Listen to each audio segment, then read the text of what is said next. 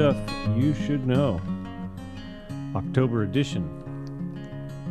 How are you, Dr. Rosie Busch? This is Ryan Mahoney. I'm good. How are you, Ryan? I'm good. I'm good. I uh, I just realized we should close that door uh, Got you. because we'll probably have uh, people just come in and. Uh, being that this is a very professional podcast that is expertly produced by the producer Jonathan Kidwell and uh, Amy Enterprises uh, LLLP, um, that uh, we got to make sure it's top notch professional services and don't want to get interrupted.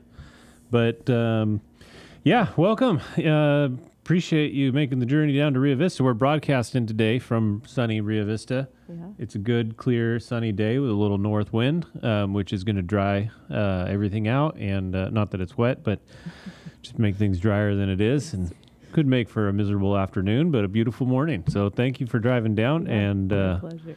thanks for coming down to the Lambing Camp Yeah. today. it was great. It's so good to see those girls. Yeah, they look beautiful. They're in very good condition. Yeah? we do. How we doing? Give us a grade. I think it looks amazing. I've been, you know, since I've been doing a lot of work on You- mastitis. You've been and to a few lamb camps and Yeah, stuff I've lately been to too. You gotta you gotta rank me according to some other people you've seen here. Yeah, I mean, just looking at their udders in general is really exciting because they have. It's you know you can see that they're bagging up. They uh, you can see their you know just the size of their bag, the placement of their teats really clearly from behind, and they have really nice attachments. And I know it's really early in the season, so they tend to look really big and beautiful, um, but looks good. And then as far as like the barn goes, it was, I mean, you had all the doors open because it was Not nice bad. Not bad for a 110 year old spot, right? Yeah, it was, smells good. It, not a lot of dust in there, even though you guys were cleaning pens. Or it was good. Yeah, we were hustling. We had a good drop this morning and yesterday too. We we're just. I mean, we've been we've been going steady, but but easy steady. And then yesterday we had like three days ago. So well, two two mornings ago. So not yesterday morning, morning before we had like two twins. We were having like steady. I don't know, ten Singles. to fifteen, just twins, all Twins. twins. We've I had gotcha. nothing but twins this year. Nice. but we've just it was all nice and steady and flowing and everything was good and then all of a sudden two days ago we had two in the morning. We're like uh-oh. Something something's weird. We're gonna prime up for something and by the afternoon the barn filled up and then yesterday morning i don't know we had like 20 and this morning we got like 20 25 and just in the morning. So we're having like 50 or so lamb out a day now and uh of you know at that place. And we always get double plus at Goose Haven. So um, probably, you know, pr- we probably had close to a 200 head drop the last couple days. Wow. So well, yeah, it's it's fun now. Yeah. No kidding. It's fun. I, I checked our numbers. We're up to like 500 lambs born at Mayhood already, Nice. and over 500. And Goose Haven's up well over a thousand. And then we put our singles up at a different ranch where we're lambing those out on our irrigated pasture, and those are over 100 head there. So Cool. it's uh yeah, it's nice. We Very should be cool. we should be right at 2,000, a little over 2,000, and uh, sitting on the 12th of October. That's pretty good. Wild. So yeah. Very cool. Uh, Um, oh gosh, I was going to say something I forgot. Um, describe. So you were saying you have a a group, a pen that has come through, and if they leave with just one lamb, what are you guys doing with them now? Oh yeah, so that's one thing. We started that actually with uh, with I think it was from it might have been our recording on mastitis. I, I, think so. believe I believe we talked to mastitis and just the con- how it's contagious and how it passes um, from ewe to ewe within the bunch. Um, so if you know if you have one ewe with mastitis, the lambs they dance around and they'll pass it to the other ewes. And so because of that, what we wanted to do was try to limit that. Um, and there's different types of mastitis, correct? Yes. Yeah, and so that's only one type that will do that. Mhm. They'll pass that way. So anyway, we um, we decided, or I decided that at this because we have the two different lambing camps, so we always try stuff at one, and then if it works, we'll do it at the bigger one because I Mhm. don't want to make a change at the bigger one unless we have to. Yeah. Um, otherwise, it's just it's a little chaotic because there's just so many sheep there, and and the guys are really good at the system that we have, and so to to change it is really difficult, and it has to be important and a good reason why. Because if it's not a good reason and clear why, then no one buys in, and you don't get it done, and you end up usually worse than before the change because you only halfway do something. Right. But um, anyway, so what we do is we take those and anything that anything that comes into the barn and leaves a single will have had some sort of issue. So um, it's either going to be a pull, it'll be uh, mastitis, it'll be um, a problem mothering and pairing, you know, where something was weak and we brought it in and got them to pair and put them out. So no matter what, if they leave that barn as a single, there's some reason um, that's negative on that sheep. And yeah, you can, you know, yearlings, you have a lot more mothering issues. Some of those will go ahead and probably straighten out if we kept them. But um, the time it takes to straighten those things out over time costs a lot of money and time and effort. And so um, we take those and we just, we have two different turnouts where twins go one way and the singles go into one bunch and they stay separate and they stay separate from our singles that have lambed out in the pastures. So when we're done lambing, we'll have one bunch of singles. Um, and then sometimes even I do have one set of twins in there. Um, she's a poor milker and um, had some mastitis, but we gave her some antibiotics and it kind of cleared up. And um, but I kept her there as twins rather than um, orphan the lamb. Yeah. And um, so anyway, so we'll have that bunch of like we call them like our cutout cull ewe pairs. And so those when we wean, we'll sell them all. We won't mow them, bag them, or anything. We just we'll sell those as culls. And then the um, the other singles, we'll have another bunch of singles, but those are all good ones. They lambed in the field. They just had one lamb paired up fine. Everything was good. So those go off on their own, and we'll mow them, bag those out. They'll stay normal use. And then the twins all go twins way. So the end of lambing, that's kind of how we that's how we're set up. And it's taken the issues at that facility and, and really dropped the amount of mastitis problems that we have. We still have it, but mm-hmm. Um, it's certainly a lot less than before. And we could see it now because we bought those ewes in this year, um, and those have mastitis with them. And so, um, you know, being able to see the mastitis in those ewes versus our ewes, we can tell it, you know, we're definitely doing the right thing Yeah. And you know not you never eliminate that kind of disease but you're Not helping control- to perpetuate yeah we're it. Yeah. controlling it yeah. yeah we're yeah. controlling and it you mentioned something about how sometimes you kind of want to give them a break or you think they might work through an issue. But I, I remember talking to Dan about when he started his lambing, easy lambing system and how there would be a ewe that he's like, oh, you know, like that wasn't her fault. And then the next year she would do it again. And he, I remember him being like, okay, I've learned my lesson. Like, just don't give them a break. These, you know, you have this scaling system for a reason. So- yeah and it's and it is a product of numbers too i think like if mm-hmm. you're if you have you know 25 30 ewes then you probably do need to make sure you're giving them the benefit of the doubt because one you have the time to, mm-hmm. like if i was lambing out 100 ewes by myself i would take the time and i would you know at lambing i would put the time in to make those things correct and Right. because you need every single one to maximize their value when you're working on large numbers i mean we're you know, we we had like last year i don't have the numbers in front of me but last year at mayhood we had 1200 ewes that we lambed out and i had 65 cutouts um, cull ewes so that's i don't know what percentage that is but that's less than a half a percent i think Yeah. and um, you know when you're culling just naturally you're going to cull um, you know 5 to 15 percent at the end of the year. Um, it uh, really doesn't it, you know you're talking about such a small percentage uh, it, that it actually helps you in your culling rate. Um, and then i could argue now looking back that you're actually going to cull at a lower rate because you're decreasing the instances of mastitis which is our number one culling thing that we cull for yeah, right? That's the number one reason for culling so to be able to um, lower that it it well outweighs the the loss but then like i said as your numbers decrease like you know 60 head on 1300 1200 it's nothing but then if you go and you know you got 50 head and you end up having mastitis in 10 like that's a substantial difference Yes. and, and that that is you need to work through those Yeah. to be able to turn it into some kind of a viable business Yeah. long term. And typically they're different management styles or, you know, even just housing styles or systems. And Yeah. so there are different risks that go into it. But it's interesting. I was Yeah. talking with a friend who has goats and the kids are really valuable. They're, you know, like genetically high genetic merit goats. Mm. And so every kid is really important. And so she tends to intervene sooner than just because she's not patient and she just wants the kid out.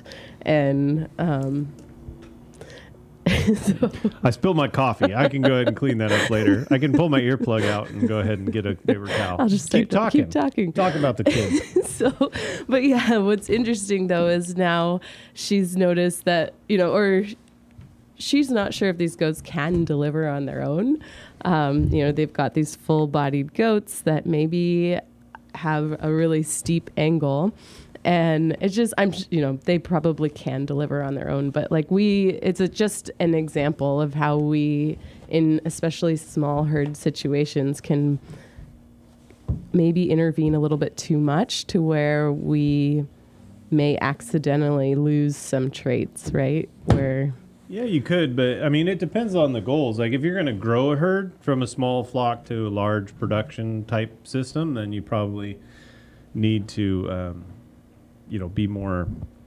intentional about not intervening and building a more durable animal. But Right. you know, if you got, I mean, like I said, you go back to if I have hundred sheep and that's all I'm lambing out. Um, I'm going to be out there. Um, it doesn't take me. It, it, it doesn't cost me other lambs. So I'll say it this way. So if I got 100 lambs born in a day right now, um, if I have to spend 30 minutes with one ewe trying to pair it up and make it milk and watch it and make sure the teats are working right and make sure it's holding on and the latching is right, that costs me other lambs. Other lambs go from subclinical to critical. Um, some, you know, they'll they'll be little scours, and instead of being able to doctor it when there's just a little loose scours and you can cure it in a second, now all of a sudden you're going around and curing the ones that are way down, dehydrated, hurting really bad, and you lose lambs. So like it it costs us a lot more. If I have hundred sheep um, total that I'm lambing out for the entire month, you know, I'm going to get, you know, heavy day, I'll get 15 or something like that, and that'll be a lot of work. But spending that time with that one sheep um, doesn't cost me Right. other lambs. Yeah. And so it's kind of finding that balance and knowing yourself, knowing your facilities. Like pasture lambing is way different than barn lambing. Yep. And um, so, but it, it's really kind of a balance of goals. Like if I if I want to build a production herd, then we need to build production traits. If I'm going to raise, um, if I'm going to raise uh, show sheep, then yeah, I want to intervene and make sure that I'm making every single one of those lambs uh, because that one that you maybe had to pull or had to intervene too soon, that might be just that right big frame structure that you need to to sell your animal Yeah. at the highest value. So like it, it's really a balance of goals. I Yeah. think, you. Absolutely. Yeah, yeah, but and I do. It is it is really fun to pull sheep. It is. Very I pulled. fun. I pulled a. Tw- I pulled. We had two now. I pulled one of them, and then one of my guys pulled the other one. We had a, two 19.4 pound lambs. That's. It was huge, and we weighed them afterwards. So like the day after, and so they shrunk up, and so I'm yeah I'm. And this is a good. I live on the river, so I'm good at telling fish stories. It was definitely over 20 pounds when we pulled it. Absolutely. You know, they- Well, then you think of all the like fetal fluids and the placenta, like that ewe is carrying at least the amount of weight that like yeah. a litter of triplets or Bo- whatnot. both of those were uh, from those purchase ewes, and the Oh, guy yeah. he uses crossbred range rams, Okay. and so I think that's some of it is just that that um, yeah I don't know what it's the cross the, the cross on the cross, and it's just a big framed animal, and um, and yeah, I mean I, I was really impressed because when we've had big lambs in our own sheep, uh, it's really hard to get the ewes up, um, and these they delivered. Um, they were pulls, but they were pretty easy pulls. Like at least mine was. It was a it was a pull. It was a hard pull. I'm gonna knock that over again.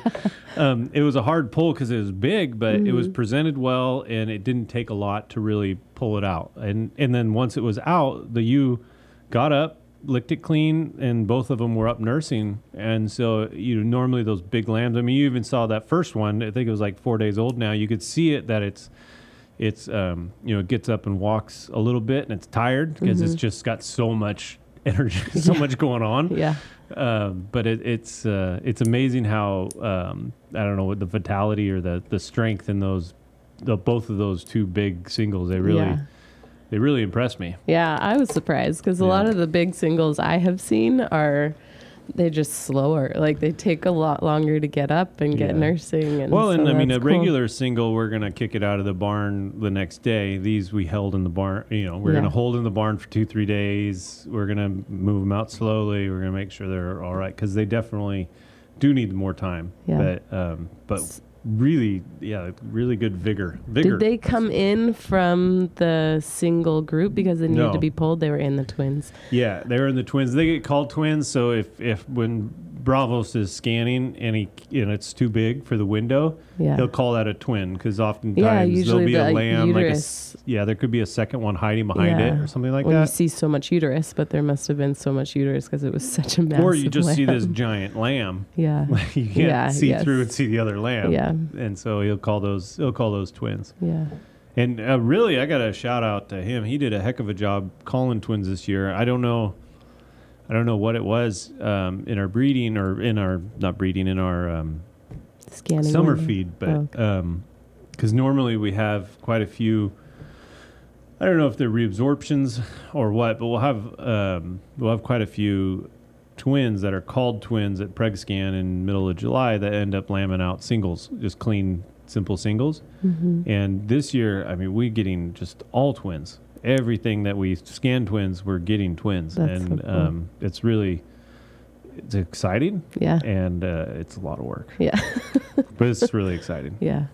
and and that's a, that's good that we're doing so good on the scan.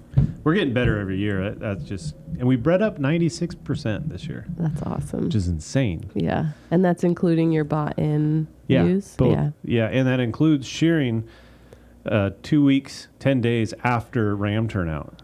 So like everything you're not supposed to do, we did, and we still got them bred up, Yeah. That's amazing. which is just yeah, it's incredible. It's so so incredible.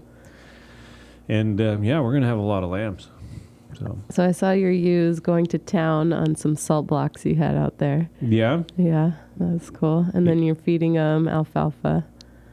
Yeah, so when we when we lamb, we put everything in the pens, and there's not enough. I mean, they you know, you'll see some people market that as open range pasture, but um, there there they, there's no pasture left because there's too much too many animals. But um, and you want a good clean surface to lamb on. You don't want a lot of cover and stuff because of how we're lambing. Um, and then also our our feed out there in the hills. There's a lot of um, a lot of like uh, wild foxtail and bronco grass and just some of these different like the, the grasses that the livestock don't eat and leave by this time of the year there's a lot of stickers and things. And so uh, if you lamb in that kind of pasture and that kind of grass the lambs get covered in that junk. And it's just it's uncomfortable and the lambs don't like it and the Yeah. ewes don't like it and it's it's not a good situation. So you really want a good clean ground. So you know it's not confinement because they have space, but you have a lot of animal units that you're supplementing. You're substituting pretty much 95 to 110 percent of their diet with, um, and we use alfalfa, test quality alfalfa, dairy dairy quality alfalfa, because we want them to milk, and Yeah. um, so we want to make sure we're we're giving protein. And also, if we feed lower quality hay, you have to feed more. Yeah. And so, you know, we bought it for less per ton, but then they end up eating eight pounds instead of six. Well, and then they have twins in them, and they, you know, maybe you run the risk that they can't physically eat enough. And if you have lower, Oh, yeah. And then you end up with pregnancy toxemia and you lose a bunch of sheep because, you know, you somebody, yeah, decides to not feed them enough. Yeah. And, uh, yeah, that's, that, that happens. yes, Speak from experience. Uh. it's, it's pretty amazing. yeah, it happens fast. Very Yeah, fast. and then and then you know, and don't don't diagnose it as like, oh no, they're dying of pneumonia. Yeah, pneumonias might be killing them, but it's because they're starving, Mm-hmm. and it's because they have giant twins, and it's just yeah, it's really, really disheartening um, when you go, yeah, uh, this, yeah, Yeah. Yeah. And that one's tough to diagnose on necropsy. Like sometimes their livers are a little round, but they some I mean they go downhill and die so quickly that it's really hard to Well- see something on necropsy after. Well, that's why you gotta. I mean, it, it's hard to see necropsy, but it's really easy when you go out and you look at what's going Yes. on, and you're like, and then you find out, well, how much are you feeding? yes, that's And it's more they of say a you're feeding one pound per head. Yeah. You you do the math, and you're like, wow, they need more than that. yeah, And absolutely. so that's- it's more of yeah, knowing what's going on, his, taking you know from people who are trying to investigate these issues, take a history, look at the feed, look at how we're feeding because sometimes it's only a few sheep, and it, maybe it's because we're not we're feeding too close, and so not everyone has access to feed at the same time, and they're being beaten. Yeah, and uh, like I like I like feeding um, multiple times a day. You're really Mm-hmm. you're ones that really have high energy demand. It's tough because you have to balance kind of time and you know how much time you have in the day. But Yeah, we always like to feed our heaviest bred sheep. I like to feed those twice a day if we can because it's just it's better for them. I think they get bored. Um, sitting in the field waiting to lamb, and so feed them twice a day, give them double the activity.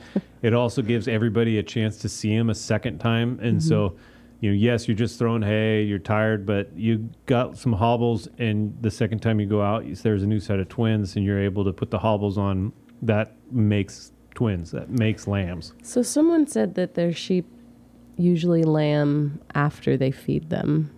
Have you ever noticed that? Like you'll get a heavier set of okay. I don't think I so. was like, huh, okay, cool. Maybe it's just there. I mean, they lamb before and after. they just lamb. Uh, I don't know. It's fun because like sometimes you'll have like uh, we'll have uh, a heavy day and be like, oh yeah, it's it's full moon tonight, or and then all of a Right. sudden then you know you lamb heavy and two days later and you're like, oh, we just went from west wind to north wind. It must Yeah, be the pressure yeah. change, or you know you come up with all these theories, Yeah. but at the end of the day, I mean they're pregnant and they're They're going to lamb. going to lamb and um, there is some i think there is some truth to some of that like the the lunar calendar and, and the um and the pressure systems you know like we usually lamb before rains or right after rains My- typically don't lamb in the rains My aunt and uncle had a cow, yeah. and she always had her calf in the middle of a storm, like without fail. It was always stormy and muddy, and well, you should bred her a month earlier yeah, before the storms exactly. but yeah, no, it's it's true. I mean, there is truth to that stuff, but you know, at the end of the day, they're they're bred. They're gonna have their baby Yeah. when they're gonna have it, and uh, I always I always like that time right after tagging, and you see those bags, and they just start to swell, hmm and you're like, oh my gosh, they're gonna have any day now. They're all gonna start lambing, and then it takes a month. Yeah. They they because they look they look so pregnant yes. but and they are pregnant, but they still have a month left to go. And then you'll see that too sometimes when you have like a ewe like that, um, where maybe we'll have some kind of health issues. We get bezoars sometimes, be- bezoars, Mhm. and um, so if that if a ewe goes down with that, um, there's times where we um, will euthanize the ewe and then cut the lambs out um, and make the lambs, but it's really hard because so often those lambs are not uh, mature. Healthy. Yeah. Yeah, or they're mature. they're yeah. premature. Yeah, it's interesting. And so with, you look at them and you're like, oh, well, the bag's full, and I think there's a little colostrum, and then you go and it's like, no, and she, they need they need two more weeks to cook. Yeah, like so Mm-hmm. lambs and kids usually if you're within a week, your chances are better. Anywhere longer than that, it's really hard. With calves, they can be a month early and they're they look really tiny, but they can do okay. They're amazing. Cattle are. Incredible Yeah. animals. They're so Yeah. hardy. Yeah. They really are. Yeah. They can they can live through a lot of stuff. We were driving to Hopland yesterday. I was working, I was with Herd Health at the university driving to scan some sheep with them. And we were talking about donkeys being the cattle of the horse world and then like pig dogs being the cattle of the dog world. And just that cattle are the like, the, just the most, the strongest, most hardy ruminants of like all the ruminants. Yeah, they definitely are. yeah. Yeah. Although I mean I don't. Yeah, they are. Sheep are sheep are pretty hardy too. They are, but They get a bad rap because people don't intervene quick enough, I think. But they definitely are. They definitely can withstand a lot of. absolutely. I think we just don't. The pain tolerance is super high. They yeah, and and their ability to hide. I mean, they're all so stoic. They're all so stoic, but their ability to hide their near death experiences. I think we don't realize how much they actually withstand. you yeah, and how near death they are. yeah, yeah, yeah, they're amazing. yeah. But yeah, it's fun. It's fun cleaning pens, and uh, You have some new help out there. I do. Yeah, John's son Cameron is out uh, learning learning a little bit. That's so cool. How old is Cameron? 12, 11, Okay. 11, 12, 11, so 12, cool. 12, 11. I, I don't know. He's not my son. He's John's son. I I'm not required to know. He's old enough to be a good help. Yeah, But that's he's so also cool. young enough to where when he makes milk, it kind of gets messy. yeah. yeah. But it's good. That's how you learn. You know, you Yeah. go and you make a mess and you clean it up. And the more times you make that mess and have to clean it up, the more you realize, wow, Ah, I'm it not should going be a little to not neater. gonna, I'm not going to make a mess next time. This stuff is sticky. yeah, yeah. But no, he was great. He did uh, he did a few batches of milk this morning and was feeding some bummers and cleaning pens. He really likes driving the Kubota and.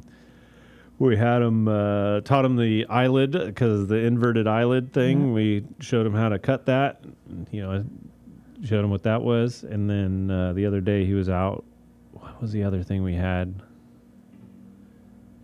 Ah, we had something else. It was another little like health thing, and I gotta gotta show him what to do. Can't remember. It wasn't a pull.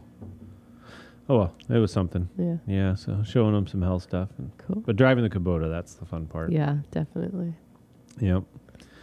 but no, he's good. He comes out on Mondays and Thursdays just for fun, learns, and um, yeah, him, and then um, Justin's going. We- He's got cattle first for him, and then he comes and helps when he can. You guys kind of on the tail end of the cattle, or Yeah, we're at the end of calving, but there's still a few calving. And then um, the biggest thing is um, we have a few bunches that need to get fed. And so we got to make sure we're consistent in the feeding. And so he's got to make sure that um, they're getting fed properly, especially our bulls. Holding holding condition on our bulls in Yeah. the fall is really important. And um, and that's probably the easiest thing to, to skip on a Yeah. busy day yeah, and so making sure that they're getting that and then he also helps run um, like the alfalfa lamb logistics and things um, make it you know where bunches are and how they're going to move and where stuff's going to go and talking with the guys up there is is a big part of his job right now Cool.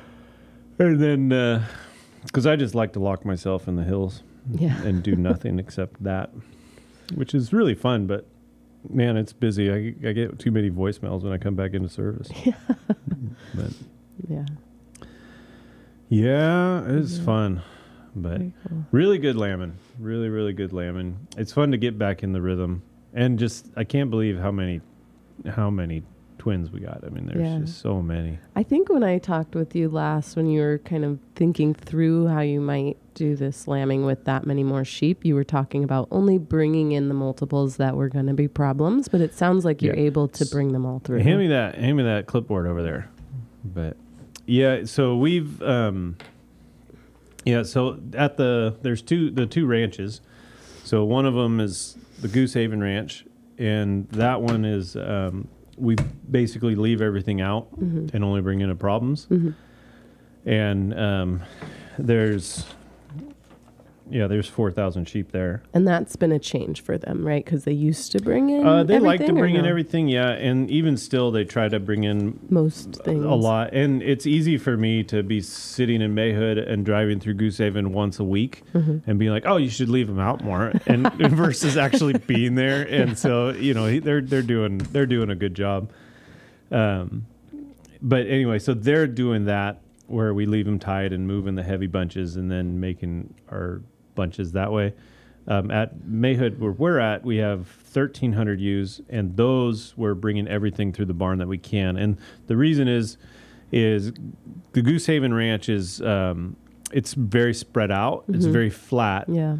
and the fields are very big. So our lambing fields are all very big. Um, we also we could put like 250 to 300 in a pen, in a field and rotate them pretty easily. And we got like 10 of those all around the ranch. And so it's just and then we have fields that are bigger right next to it too, multiples all over the place. Whereas the Mayhood Ranch is super compact. So basically, that's in the hills, right? And you drive in and you drive up this little valley, and you have these hills all on the sides, and everything all goes right down to the camp. Mm-hmm. And the barn's kind of on a sub hill in the middle of it. And so everything there has to kind of go through that barn. It's really hard to leave things out because we just don't have space. And so everything's really tight. And um, so with that we we push everything through the barn that we can. And so at that place we have to push through the barn.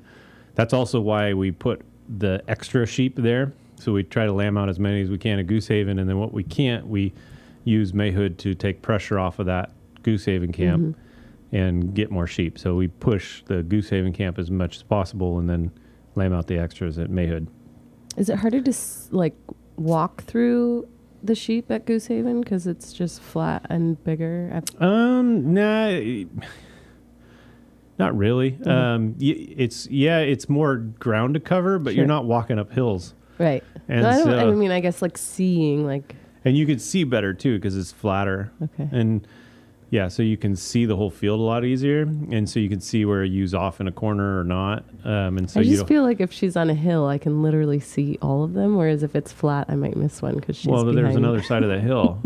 so, That's true. Yeah, two sides to that equation, so you Okay. can't always see that. Um, yeah, yeah, it's yeah, it's it's uh, yeah, it works good. I That's like cool. it. Um, I'm curious to see. They got more. They're having a few more singles there than we are, but um, yeah, we're up. Yeah, we have. There's so many sheep. so many lambs. I mean, we got. Yeah, yeah, we're in really good shape. Because we've only lambed out like maybe 300, 400, maybe 350. I think we've lambed out around 300, 350, and we got 522 lambs. And um, Hmm. I think we maybe less, 300 ish. I don't know. I'd have to add it all up. But like, you know, we're, we have a lot of, we have a lot of lambs and a lot of twins, and we have a lot left to go. I mean, we still got maybe a thousand left to lamb. Yeah. So that's great. Yeah. Very cool. Yeah, it's exciting. but what else? What else on lambing? Um, uh, we use a lot of Excede. Is that a penicillin-based No, it's antibiotic? What kind of antibiotics is that? um. So they're in a similar class of antibiotic. They're um. How do I just explain? So it is. It's a newer generation of penicillin, if that makes sense, but it kind of does the opposite thing that penicillin does. So penicillin targets the cell wall of bacteria, which means it mainly targets gram-positive bacteria that have cell wall. Okay. gram negative bacteria don't. So that's why penicillin was oftentimes not used appropriately because we're treating pneumonia with penicillin and all these things where most of our bacteria that cause pneumonia are gram negative bacteria. So penicillin is one of the first antibiotics we've ever been able to use. Um, a lot of bacteria are not as Because pen- susceptible to it. penicillin's good for mastitis, right? um, Or no? Not really, not necessarily. But it does get into the milk, um, which is one of the problems the dairy industry had with it, is that it would actually last in the milk for quite a while.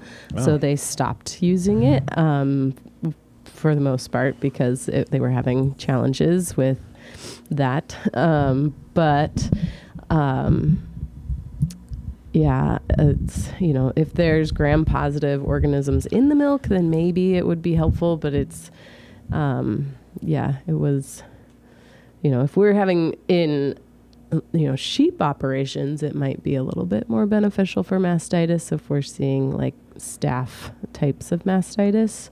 Um, but yeah, it's yeah, it, it definitely has some really good uses for sure. I'm not trying to hate on penicillin, but it's usually very specific types of infections. And then Excede is related to that, but because it's a newer generation of that kind of antibiotic, it has a little bit more um, it ability to work on gram negatives and gram positives. Because we Um, that's kind of our go-to for in the lambing barn, especially with the ewes.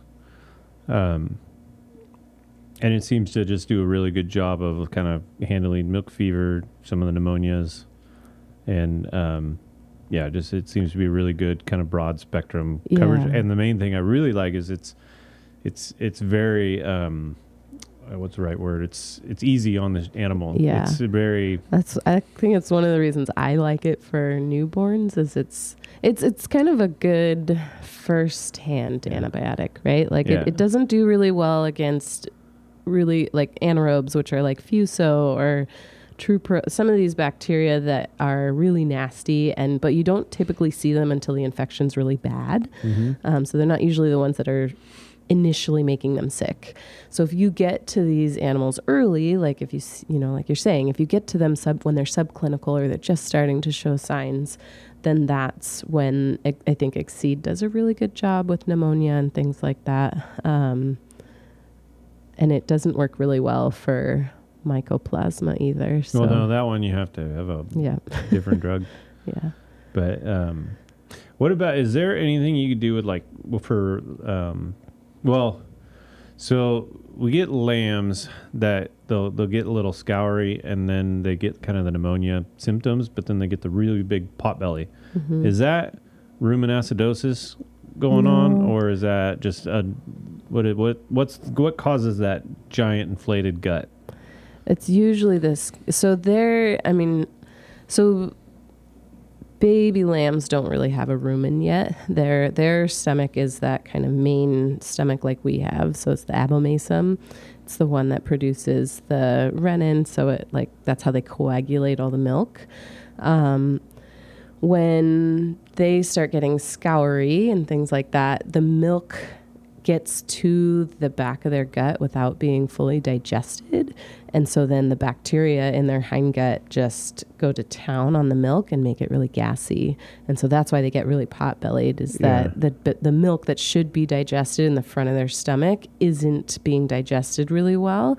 And so it makes it to the back of the gut where you should not really have full component like you shouldn't have the lactose there. And so the bacteria that are there are like oh let's party and they just blow up the gut. So that's why you see that really full And belly. is that is that and then is it so so is there is that would that be kind of like an acidosis or no? it is it, they do get acidotic yes yeah but it's not like it is And what would you do for like what's a good um, treatment for that, or is there you know because we always basically just administer Excede. and That's Yeah. about it. yeah Uh, So, there, a any, there any other fun ones? Yeah. Um, well, so I think in those cases, because you have so much bacterial activity, and then a lot of times you have bacteria leaking through the gut, and that's how you then end up with puffy joints and pneumonia and things like that because the bacteria kind of spread throughout the body. That's when, yeah, certainly giving an antibiotic in those cases can be really helpful. Um, a lot of times they aren't eating really well, right? Because they Mhm. feel really bad. Um, and they're losing a lot of extra fluid from their manure. So they're not absorbing it and they're actually losing more. So they're not eating and they're losing. So they're usually really dehydrated. Mm-hmm. So um, I usually like giving them fluids, and you can do it with um, if you add sodium bicarb to their fluids, Baking soda. baking soda. it um, So like a little baking soda and water, and just tu- do Yeah. you tube it or well, you can. Um, the challenge with tubing them is their guts are really not moving very well by that point. yeah. because they feel really sick. So it's hard for them to absorb it. But that's probably the easiest, safest way for most people. But there are calculations for putting it. Do you remember how we were talking about the sugar that you would put into their belly, like inject into their oh belly? yeah, I've seen yeah. Yeah. So, like for cold starving lambs. Yeah. Um, so it's like that, but it's with sodium bar- bicarb and Huh. water. Um, we were doing that in some of the lambs that had scours up in Idaho, and it was really it was fun showing the calculations to the students and showing them like how you can correct half of their um, lactic acidosis with that type of treatment. It's not fully correcting them, so it's not like you're shifting them all the way over, but it can really help them kind of get because part of the reason why they look so dumpy by that point is because they're so acidotic and it's like correcting that acidosis. Oh yeah, I mean that's the biggest help. thing is we'll give the antibiotics and then kind of put them in a comfortable corner and hope that they make it through. But they're so little. like well, yeah, and like you know, uh, maybe sixty percent of them don't, and forty percent do. Yeah, yeah. Well, I'll share that calculation with you and see if you want to start tubing them or if you want to learn the injection. I'd be happy to help.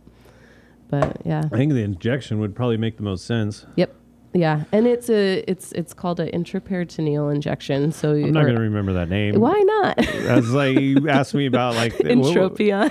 Yeah. You're like, what's that? I'm like, I know you know what this is. Oh, rolled in eyelid. Yeah, yeah. She's like sitting there, and I'm in the lambing barn, and you're like, "Hey, do you? What do you do for entropion?" And I'm like, "What? What's entropion? I don't know. Like, I don't know." And then the funny thing is, like, literally last week, we had this text thread for all the doctors at the clinic. And I was asking them, hey, what do they like to do for rolled in eyelids? Or I said, I think I said inverted eyelids. And they're like, oh, entropion. so I can never win. no, no. You're you're one foot in each each world, right? You're, Learn, Rosie, when to use your doctor words and when not to. yeah, yeah. No doctor words in the lambing barn at Mayhood. We will not understand it. yeah. And if I if I pretend like I know, I really don't. I'm just trying to sound uh. smart. Like, yeah, okay. But okay, so this injection, it goes into the belly, but it's just supposed to go into the space in the body cavity, if that makes sense. Like you don't actually want it to go into the guts. Um, there's a um, there's a couple videos out there that I can share. Um, maybe we'll put it on the um, Instagram where um, I like to hang the lambs upside down, and you basically measure like an inch back from their belly button and an inch off of midline. And then you angle the needle into their belly that way. I like to hang them upside down so the guts, in theory, fall away. Mm, Um, other videos will show them hanging right side up, and it's probably so they can breathe easier.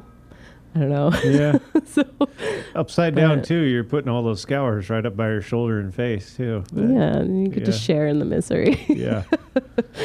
yeah, no, that's good thought. You don't want to get scours from lambs while you're lambing. You don't. It's not a good time Can't to afford. be out. My whole yeah. family has been getting sick. There's like a little cold going around Rio Mhm. Vista, and um, I've been. I, I've. I keep. I keep saying I'm not sick. Because I can't afford, like you just Yeah. can't get sick at lambing, and Yeah. every November fifth I get sick because I'm finally you over. finally like and you suppress all the down from it. adrenaline. but I'm like, you know, I, I just sitting there and like everybody's sick in my house, and I'm just like, I'm I'm not sick. I'm sure I have a scratchy throat, and I have all this like boogers in my throat that I'm coughing up every morning, and I'm sneezing like crazy, and my eyes hurt, and my nose is itchy. And I'm like- tired, but I am I'm- not yeah. sick.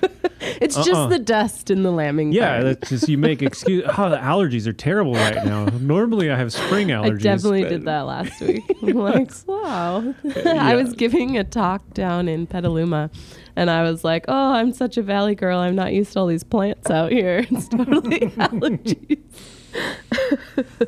Oh, that's funny. Yeah, yeah. Yeah, that's good. But yeah, I do think with scours helping with their fluids and their acid base can really turn them around a lot faster. I would think that would. I mean, if I can, I think incorporating that would definitely improve our chances. Yeah. and you know, we we lose that we do lose some lambs that way, and we lost two today that way. Mhm. So we had a really good night. I mean, we only we lost I think three. Yeah. we had, we had three. yeah, I was digging through You're the dead lamb through pile. our dead pile. Yeah, Three lambs. That's not much of a pile, but Three lambs.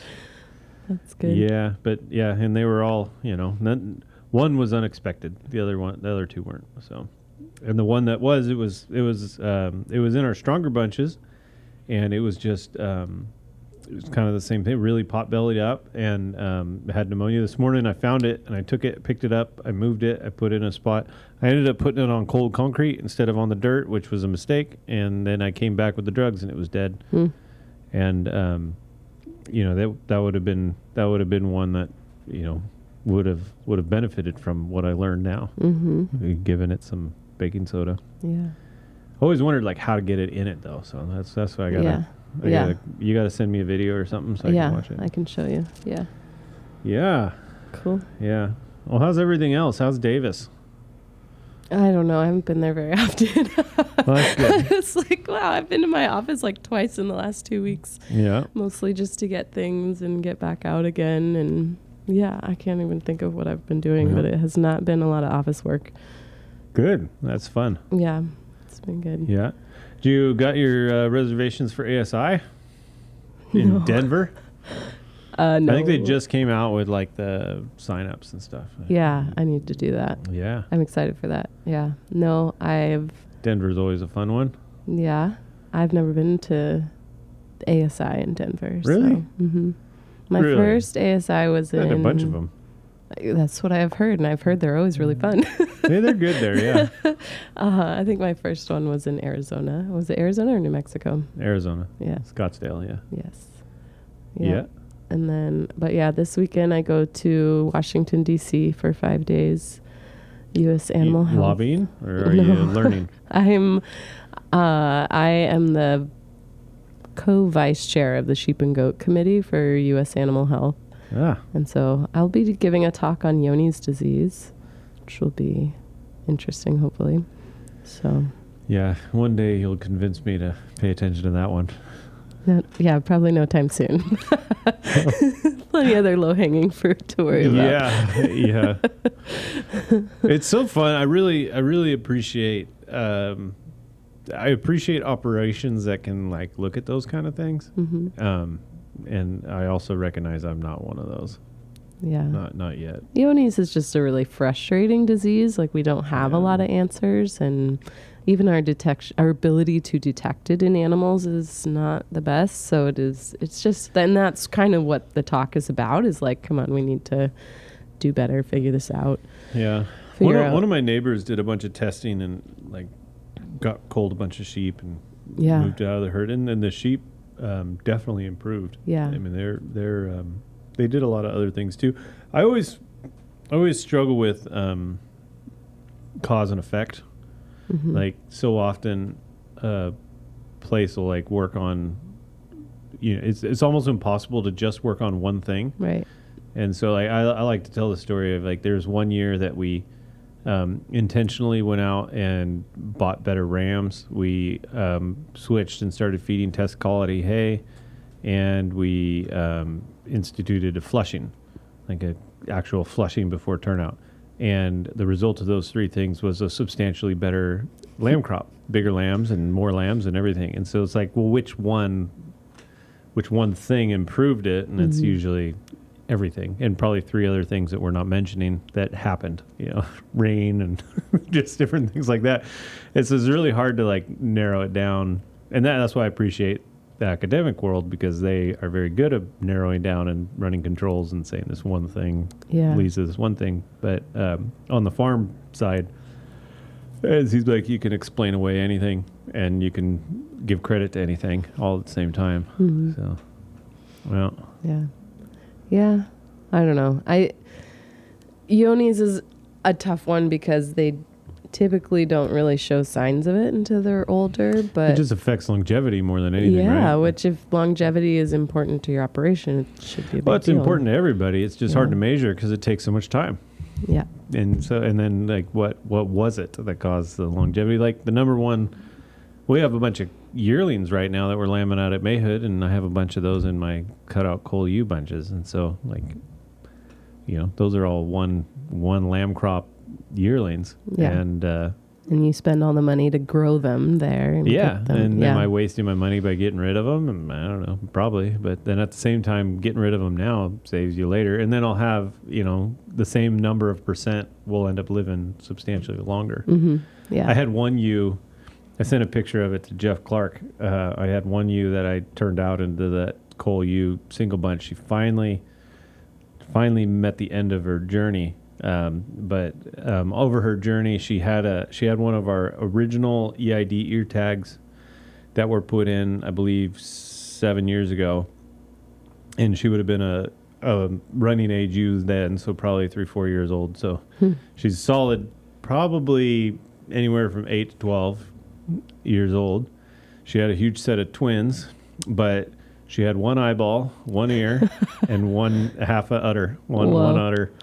And so I pulled one of the lambs and sent, sent her out as a single. There you go. And uh, the lamb's doing great. Everything's good on that side. But it's just funny, like how like that longevity, like looking at that Yeah. ewe, and it's like, man, if I could have ID'd her yeah. in her prime and saved saved all of them, I would have had a bunch of cancer eyes, but I would also have a lot of ten year old ewes.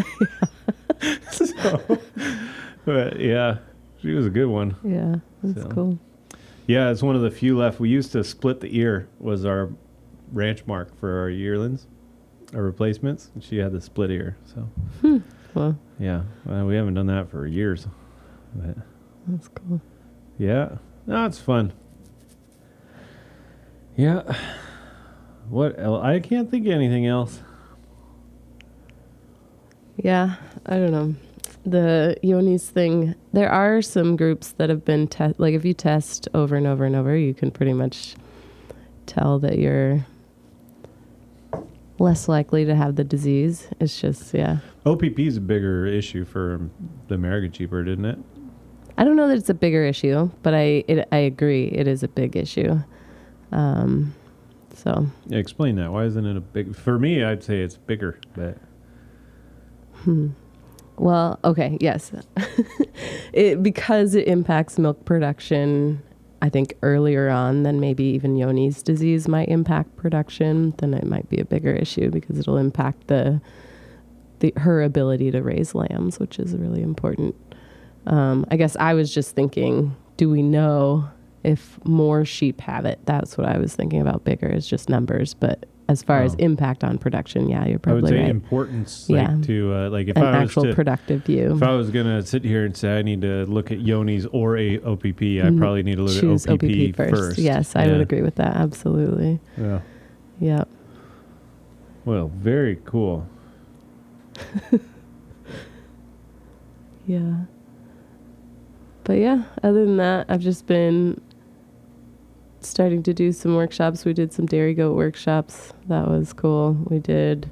What's happening in the goat world? Is it growing? Is it booming? It's growing, so they can get quite a bit of money compared to cow milk for goat milk. Um, so there's there Well, quite. cow milk's in the tank, isn't it? I don't know. I think it's really bad right now. I mean, I know it's it's incredibly annoying because you know you have dairies going broke and complaining about the price of milk. You go in the store and you got to pay like eight dollars for four sticks of butter. yeah. what the what the heck? yeah. Yeah, I know. It's it's unbelievable. Yeah, well, now they sell butter here from New Zealand, so Yeah, I'm sure whole import issue is affecting them. but yeah, but I mean, it's not cheap. That's the thing. Like, Yeah. it's it would be one thing if it was like you know I, don't- I don't know if New Zealand butter was cheaper than American butter and it No, was it stealing like no that like the re the, the it's going for the same price or more. Like it's not it's not. I mean, you know, it's it's like on the lamb side. Like I don't, know, you know, a lot of times um, we don't see the markups. You know, in the store, you'll see the store price, and that's it. And um, the markups are just so high now, Yeah. Yeah. and it's pretty unbelievable. Yeah, it's wild. I know Fauna was saying so. Fauna Smith is the vet that I work with at UC Davis, and she used to work in New Zealand for 10 years. And she said their ability to make milk, they have like the lowest cost of production because they don't have to pay for feed. Like they're just. It's all grass. Mhm. And they're very seasonal, which is one of their challenges. Yeah, yeah. Um, but yeah, they can produce milk at such a lower cost. Yeah. Um, but it's interesting, yeah, like they're still selling it at the same price, and so like just that retail side is like. Well, yeah, and I mean, you go in and, and Kroger bought Safeway. Safeway carries imported lamb, and Kroger carries domestic lamb, and you know they'll they'll sell the lamb at the same price per pound. You see it at Whole Foods. You see it in a lot of these stores where they'll sell the imported product for the same price as the domestic product, and you know, and that's almost irregardless. Like the market volatility on the live side, like we've seen as low as sixty-eight cents and as high as um, three bucks a pound and the price in the store has pretty much remained almost unchanged. Like ground lamb is still selling for ten bucks a pound, in those stores for the last three years. Like it didn't tank like it did. It probably tanked to the packer and tanked to different places in the segment, but like to the consumer, Yeah, like it's we're not crazy high. it. And it's the same same with milk. You look at like the milk's a good example of that because, I mean, you talk to I talk to my medicine rep all the time, and the dairies are really struggling right now. That's one of the reasons why commodities are cheaper is because the dairies are hurting so much that they're Mhm. not they're not green chopping silage, and so it's going feed corn, which is good for me buying corn locally because I now I finally have a reasonable basis. Last year everything went to silage, and then you go to the store and it's you know the price of the butter is like I said it's eight eight dollars in store right now Yeah. for that butter. I mean the cheap do- the cheap butter is like six, Yeah.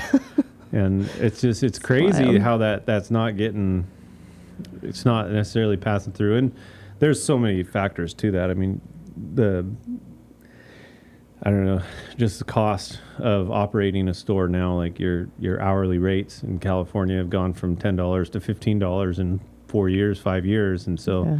just like that, you know, you take your labor cost, which is the largest expense for pretty much all businesses, Mhm. and you um, increase it by fifty percent. Like that's gonna Yeah.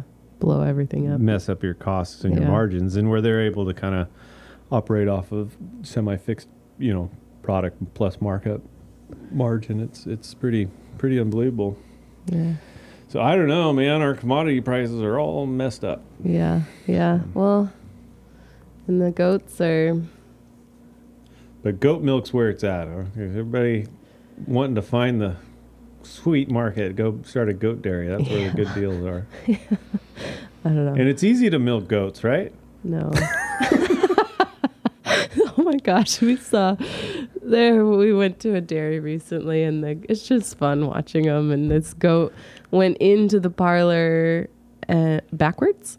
So they're supposed to go in and have their head facing out, and so their tail end obviously is by the milking machine. Yeah. She is facing the milking machine. Just wanted to see what was going on.